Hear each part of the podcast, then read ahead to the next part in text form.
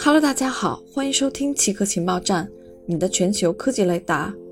今天奇客情报站的主要内容有：退役俄国卫星与中国废弃火箭近距离相遇；日本决定将福岛处理后的废水排入海中；退役俄国卫星与中国废弃火箭近距离相遇；一枚已退役废弃的俄国卫星 Cosmos 2004与中国长征火箭残骸近距离相遇。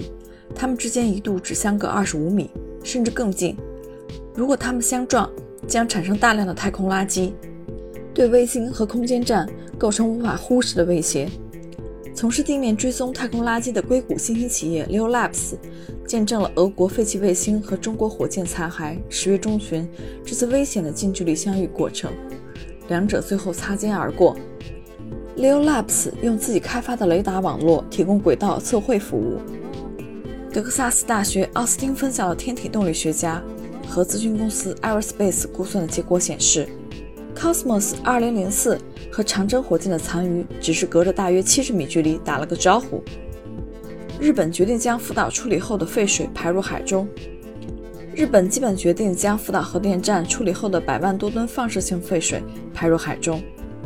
共同社报道称，如何处理持续增加的处理水相关的讨论始于2013年。至今已过去七年，福岛第一核电站污水及处理水至今仍在不断增加。截止今年九月，处理水达到一百二十三万吨，包括正在处理的水在内，保存在一千零四百四十四座储罐内。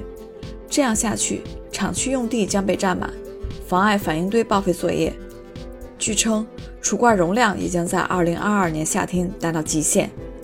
以上就是今天七个情报站的所有内容。谢谢您的收听。